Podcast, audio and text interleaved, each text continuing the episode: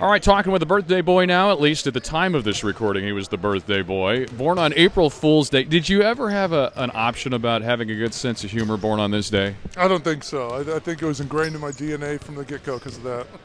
Well, look, 35 years young as you come into this uh, game here today. If I had told you eight years ago that you would be averaging the most minutes you have since that year, since you were 27 years old at 35 years old, what would you have said?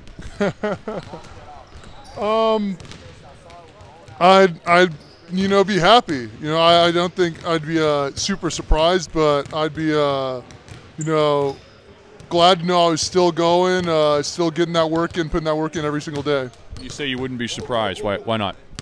Uh, I, you know, I've, uh, you know, always had goals to play a long career. Uh, you know, um, and every time I step on the hardwood, you know, I'm just trying to trying to give my best. You know, uh, and so, um, you know, it's just something I put the work in for every day, and you know, so, uh, yeah.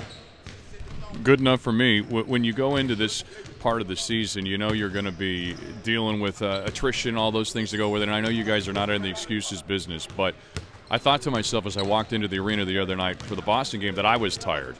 And I thought, if I'm tired, what about these guys? What, what kind of a challenge is that when, when you come out of a stretch where you're playing five games in seven days and then on a back to back, you go against a team as good as Boston? What did you make of that whole night? I mean, they played really well. They played very well.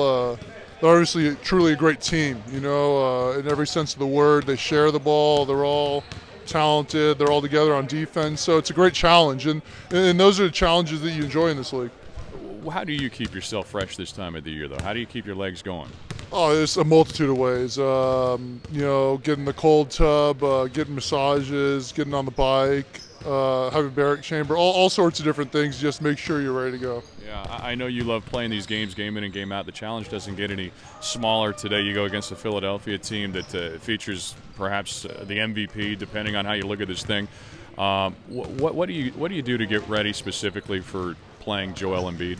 Yeah, I, I obviously, you know, I want to make it uh, as difficult for him as I can. You know, get him in tough positions, give him tough catches off the block. But you know, I also know that it's, it's not just going to be my job; it's going to be a team effort for sure. I know I have four great guys, great defenders behind me at all times. Uh, you know, so so it's definitely not just going to be me out there. What's the hardest part that he brings to, to going against somebody like that? What makes the, it, it such a challenge?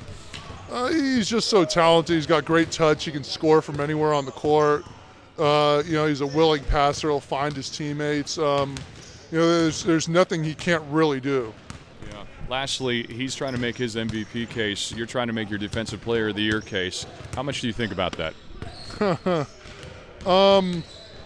You know, I just uh, want to go out there and get the win. That's the most important thing for me. You know, I want to get some good rhythm before playoffs start.